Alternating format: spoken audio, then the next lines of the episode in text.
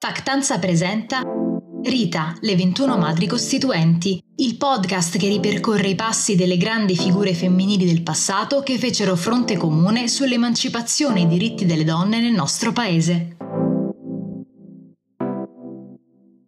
Elisabetta Conci non ha mai pensato veramente a se stessa. Quando fu eletta il 2 giugno 1946 all'Assemblea Costituente, le sue care amiche di Rovereto decisero di comprarle e regalarle vestiti più moderni e scarpe nuove, non tanto per renderla più bella, ma per farle fare quella bella figura che già meritava. E per Elsa, come amavano chiamarla, solo il fatto che qualcun altro la pensasse la faceva felice. Occuparsi delle persone e aiutarle era fondamentale e andava fatto con ogni mezzo.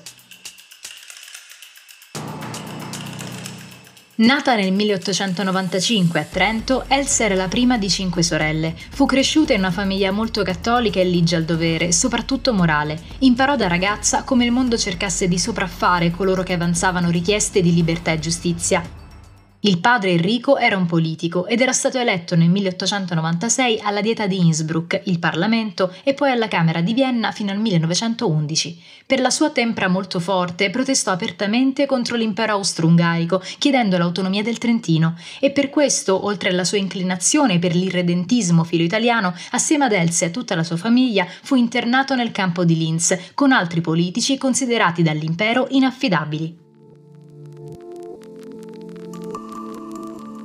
Ma il padre non era l'unica persona da colpire. Proprio nei suoi confronti e della sorella Amelia venne avviato un processo per irredentismo dovuto al ritrovamento di materiali propagandistici nella loro casa, un processo che non arrivò alla sentenza per l'amnistia avvenuta alla morte dell'imperatore Francesco Giuseppe nel 1916.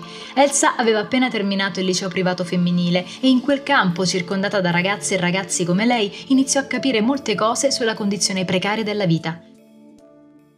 Uscita da là, pensava, non avrebbe mai più voluto assistere a nessun tipo di discriminazione, violenza o prevaricazione. Terminata la Grande Guerra, si trasferì a Roma e nel 1920 si laureò in lettere con una tesi, poi pubblicata sulla rivista Studium, riguardante il compositore scapigliato Enrico Boito e il suo Mefistofele.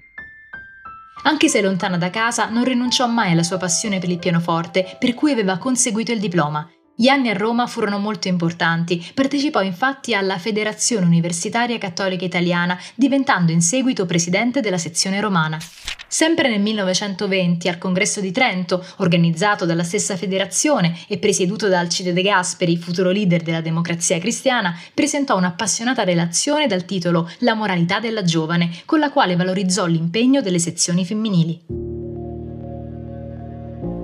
Nel 1923 vinse la cattedra di lingua tedesca ai licei scientifici di Pavia, ma decise di rinunciare. Nell'ambiente trentino, Elsa aveva iniziato ad occuparsi a fondo della situazione femminile, organizzando piccoli centri di assistenza rivolti alle donne e creando dopo scuola privati gratuiti per i bambini. Non avrebbe potuto in quel momento allontanarsi da quello che stava provando a dare vita, un sistema di aiuti concreti senza pretendere nulla in cambio. Accettò la cattedra di tedesco ad un tecnico di Trento, dove rimase per 15 anni. Per lei la scuola era il primo campo di azione sociale.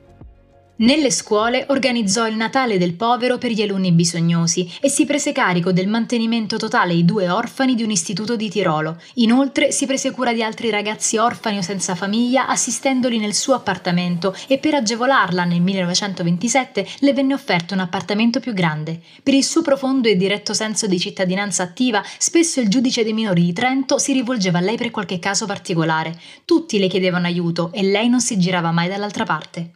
Nel 1933 fu costretta a iscriversi ai fasci femminili della città, ma non si tirò mai indietro nel criticare apertamente il regime. 2 settembre 1938. Tutti gli ebrei immigrati in Italia, anche quelli cui è stata concessa la cittadinanza italiana, devono lasciare il nostro paese entro sei mesi. È inumano, ingiusto, davvero degno della nostra tanto vantata civiltà, scriverà in una lettera. Negli anni della guerra fu in prima linea nel dare supporto e assistenza a sfollati, donne e bambini. Nel 1945 partecipò al primo comitato provinciale della Democrazia Cristiana Trentina e al congresso provinciale del partito. In quell'occasione sottolineò come quella fosse la prima assemblea politica in cui si potesse ascoltare anche la voce delle donne. Si occupò della riattivazione dell'Opera Nazionale di Assistenza all'Infanzia delle regioni di confine e dell'Istituto Professionale Femminile. Il 2 giugno 1946 venne eletta la Costituente tra le file della Democrazia Cristiana e nell'ottavo collegio elettorale di Trento si posizionò al secondo posto dietro De Gasperi con 4.881 voti. Si presentò in Parlamento con un bellissimo completo blu regalatole dalle amiche, sentendosi forse per la prima volta orgogliosa di poter contribuire a rafforzare i diritti di tutti. L'opposizione la chiamava la passionaria bianca per la tempra che mostrava tra i banchi in merito a battaglie politiche e religiose. Fu membro del Comitato dei 18, il comitato che coordinava il lavoro prodotto dalle sottocommissioni, con l'incarico di raccordare gli statuti speciali regionali di autonomia con la Carta Costituzionale. Elisabetta Conci fu cofirmataria di numerose proposte di legge, come l'adozione dei minori in stato di abbandono, la tutela fisica ed economica delle lavoratrici madri e l'ordinamento della professione e istituzione dell'albo degli assistenti sociali. Convinta europeista, fu membro della delegazione italiana al Parlamento europeo e tra le fondatrici dell'Unione Femminile Europea, di cui divenne presidente dal 1959 al 1963. Continuò a lavorare in Parlamento finché la salute glielo permise e fino alla morte avvenuta nel 1965 conservò sempre quella spilla a forma di monopattino che le sue amiche le regalarono e che richiamava la sua eccezionale dote di adattamento, tenacia e forza nel riuscire ad ottenere risultati con pochi mezzi a disposizione, perché per lei l'importante era agire. Termina questa puntata di Rita, le 21 madri costituenti. Io sono Caterina Caparello, vi ringrazio per l'ascolto e vi aspetto alla prossima grande figura femminile.